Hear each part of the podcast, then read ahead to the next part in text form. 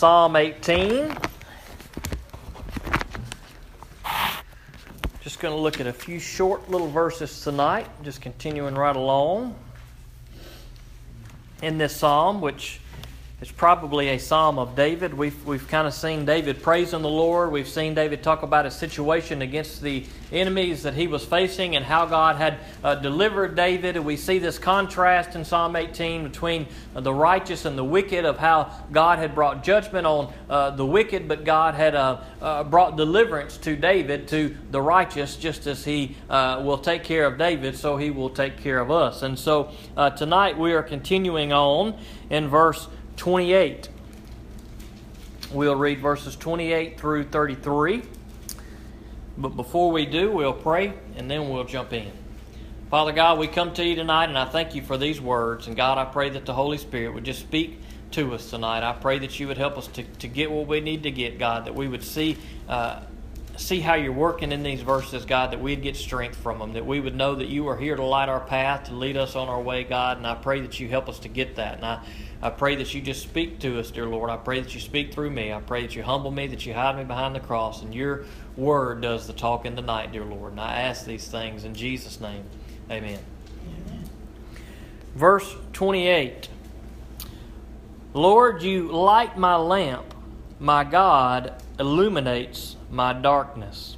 Now, I don't know about you guys, but but being being alone in the dark when it's very very dark is not always a lot of fun. Now, some people, the dark doesn't bother them. Some of you, you may leave a, a night light going in your house because when it's dark, it's it's hard to know what's around. You, you, you, you can't see how to get around if you have to get up in the middle of the night, especially if you're in, a, in another place that you're not familiar with. You can't get around because you can't see what's there. Uh, perhaps being in the darkness is just uh, brings a little bit of fear, especially if you were younger. I remember when I was young being afraid of the dark, and there was one particular instance that I remembered when I read this verse, and and I was I was pretty young. I was probably six or seven, eight, maybe I don't know. And I'd been at work with my dad in Macomb, and we were coming home, and it was late. I don't know what time it was, and we were in this old Toyota truck that he used to have, and we got about halfway home on the back roads between Liberty and Macomb, and all of a sudden the truck died, and it was pitch black dark. And of all things, I don't know why I said this, but he says, "You sit here in the truck, and I'm gonna walk up the road." Now, why he didn't take me with him, I do not know. And I remember that night sitting in that truck, and I was scared to death. If it would have been daytime, I probably wouldn't have been scared. But I was alone and I was in the dark and I was afraid. And I was never so happy as to see him come back. And he fixed the truck. And boy, when those headlights come home and it lit the way for us to go to get back to safety. That was a good night. Now I was it felt like I was in that truck for hours. It probably was only 15 minutes. We were just right around the curve from a store. But I didn't know that. I was a kid. I didn't know I was alone and I was in the dark and I was afraid. And that's kind of how we are spiritually. In, in our sinfulness, we are living in darkness. Sometimes in our situations in life where it doesn't seem like that there's any hope, or maybe we're just afraid because of something we're going on, or, or something we don't understand, or our circumstances. And, and maybe some of us spiritually feel just like I did that night. But you know, it's a good sign. Just as I was glad to see my father come and get that truck fixed so we could get the lights on and hit the road, boy, that's what God does for us. He comes and He brings that light into our path. And sometimes it seems like in eternity, sometimes it seems like forever that God has left us in the darkness, but He knows right where we are, and He knows right how to get back to us, and He knows how to fix whatever our problem is and get those lights on. And that's what David said. David said, Lord, you light my lamp, my God illuminates my darkness. Now that's good stuff. That's good stuff. We need to remember that as Christians. Why? Because we live in some darkness today. You don't believe me? Just just just just walk around for a while. Just walk around and, and, and listen to what you can hear people saying and, and conversations you hear. Just walking through Walmart or public places, the things that people are talking about, the things that people are doing. You don't even have to be trying to see some of the darkness that's in our world today. Turn on the news. See the things that go on, the evils that go on. You don't have to look far to see the darkness. And so, as Christians, we need to remember one, that God is our light, but two, that God has called us to be reflecting that light that He puts in us to other people so that they may see the light. How many other people in this world today are living in darkness, are, are, are, are, are scared, they feel alone, they feel abandoned, they feel that there is no hope, when right around the corner is a Heavenly Father who desires to come to them and shed light on their circumstances and their situations and show them the way home. Verse 29 With you I can attack a barrier, and with my God I can leap over walls. Now, what we've seen a lot uh, in these Psalms that we've looked at so far is that is the security of the Lord. That is, the Lord is our fortress or the Lord is our protection, and, and the Lord will protect us against evil. But in these verses here, uh, David doesn't seem to be uh, talking uh, as God in a defensive way, that is, God is in a protecting way. But David also saying, not only does God protect me from the enemies that come, but God also gives me the power to go out against those things that are up against me, those things that it, I, it doesn't look like I can stand against them. Those things that look like they're impossible, with the power of God, David knows those things are possible. And that's why he says, With you, that is with the Lord, I can attack a barrier, and with my God, I can leap over a wall. Not only does God protect us uh, from the enemies that may sometimes come against us, but God also gives us the strength when He calls us to go out into those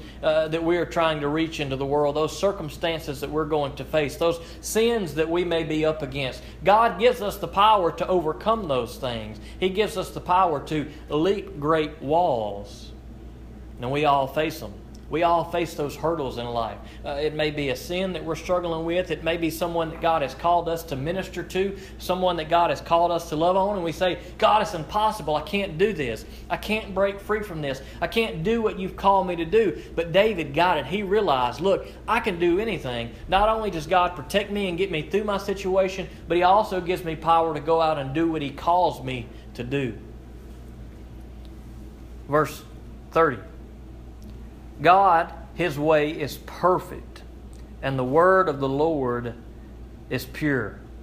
Now, that's good stuff right there. Uh, the word of the Lord is pure, and we need to remember that. All that evil uh, that we have talked about, all those things that are, uh, that are bad in the world today, we need to be founded in God's word. Why? Because that's the one thing that we can count on.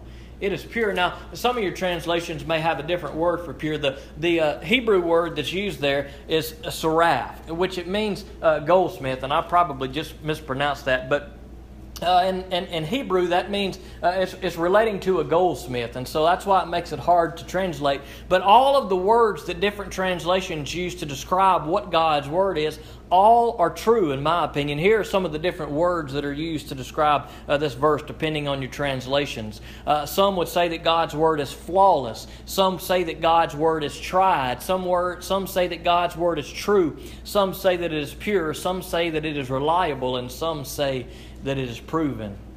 And no matter which of those words that you use, all of those words describe exactly what God's Word is. That's the purity that we need. We need a little more purity in our world today. Because our world is stained with sin. Our world is stained with all of these things that God doesn't desire for us to be involved in, that God doesn't desire for us to celebrate. And our world doesn't seem like it has a lot of purity left in it. Now, there are still many good people. God is still at work. There are still many good things. There are still many pure people because they've been covered by the blood of Jesus Christ. But God's word is pure, and that's what we need to get out. People need to hear the truth, they need to hear the love, they need to see what Jesus Christ uh, did for them. His way is perfect, the word of the Lord is pure. He is a shield to all who take refuge in him. Just a reminder, this is the same type of language that we've seen up until this point uh, uh, uh, in, in the Psalms and in other parts of the Bible that God is our shield. That is, He is there to deflect all those things that are coming against us. Some of your translations may uh, use the word buckler there. Some of those, uh, some translations say that, uh, but a buckler is a shield, and that's what it's talking about there. That God is a shield for those things that are coming against us. Verse thirty-one: For who is God besides Yahweh, and who is a rock? Only our God. David got it. David knew that there was only one God. We, we've been studying Pharaoh on Sunday nights, and the Egyptians, they believed in many gods. There were many of the people that the Israelites encountered and came up against that we see in the Old Testament, and they worshiped many different gods. There are different religious groups all around our, our, our world today that worship many different gods, but David got it. David knew that there was only one God. And he was not going to compromise, and we too don't need to compromise. We need to we need to take our stand for the Lord and say, well, uh, well, this, they can believe that and we can believe this, but but there is only one God. And I'm not saying that every denomination is bad and that we're the only ones that's right. That's not what I'm saying. Don't misunderstand what I'm saying here. But there are some people who would say, oh, we're all going to the same place. You can worship your God and I can worship my God. But that is not true. There are no other gods other than Yahweh, the God of Israel. And that is who we serve and that is who we worship. And that's what David knew. Verse 32 God, He clothes me with strength and makes my way perfect. Isn't that something? The strength of the Lord, uh, David says here that the Lord clothes him with strength. Just like we get up every day and we put on our shirt and we put on our pants or we put on a jacket and, and, and we feel covered and we feel good because we got clothes on, the Lord is our strength. And we need to remember that if we're in Christ, that, that God is our strength and we need to put on that strength. We need to put on the Lord. Paul uses similar language in the New Testament. We see on a few different occasions where he talks about putting on Christ. And that's what David realized here. He realized that God was his strength. Verse 33 He makes my feet like the feet of a deer and sets me securely on the heights. Now, if I would have read this verse uh, about a, a, month or two ago, it probably wouldn't have jumped out to me, but it did jump out to me only because about a month ago, Michelle and I, we watched a couple of different shows, and on two different shows within a few days of each other, on these shows where I know it says deer here, but but I think this is kind of help us maybe understand. There were these goats on, on, on both of these shows, and what these goats could do were amazing. These goats could they were walking on the sides of mountains that were completely vertical. It was I would not have believed it if I saw it. I saw it and I still didn't believe it because their hooves were made just right. And they were able to scale these tall mountains in this one show we were watching. In another show, there was a dam uh, that was in some place, and they were able to scale the side of this dam because their feet were made just the right way. And you see so many times on these shows different wildlife, different deer, different kind of goats, and they're able to run up and down these mountains at extreme speeds. And when I read this verse that David said, He makes my feet like the feet of a deer and sets me securely on the heights. I said, Boy, if God can make a goat walk up a vertical mountain, don't even know how it's possible. If God can do that, David got that. David said, if the deer can run up the, the steepest heights, if God can, can help them to get over the tallest mountains and get up the tallest mountains and stand on the top of them, David says that's what God can do for us. And so many times there may be those mountains in our life that look impossible.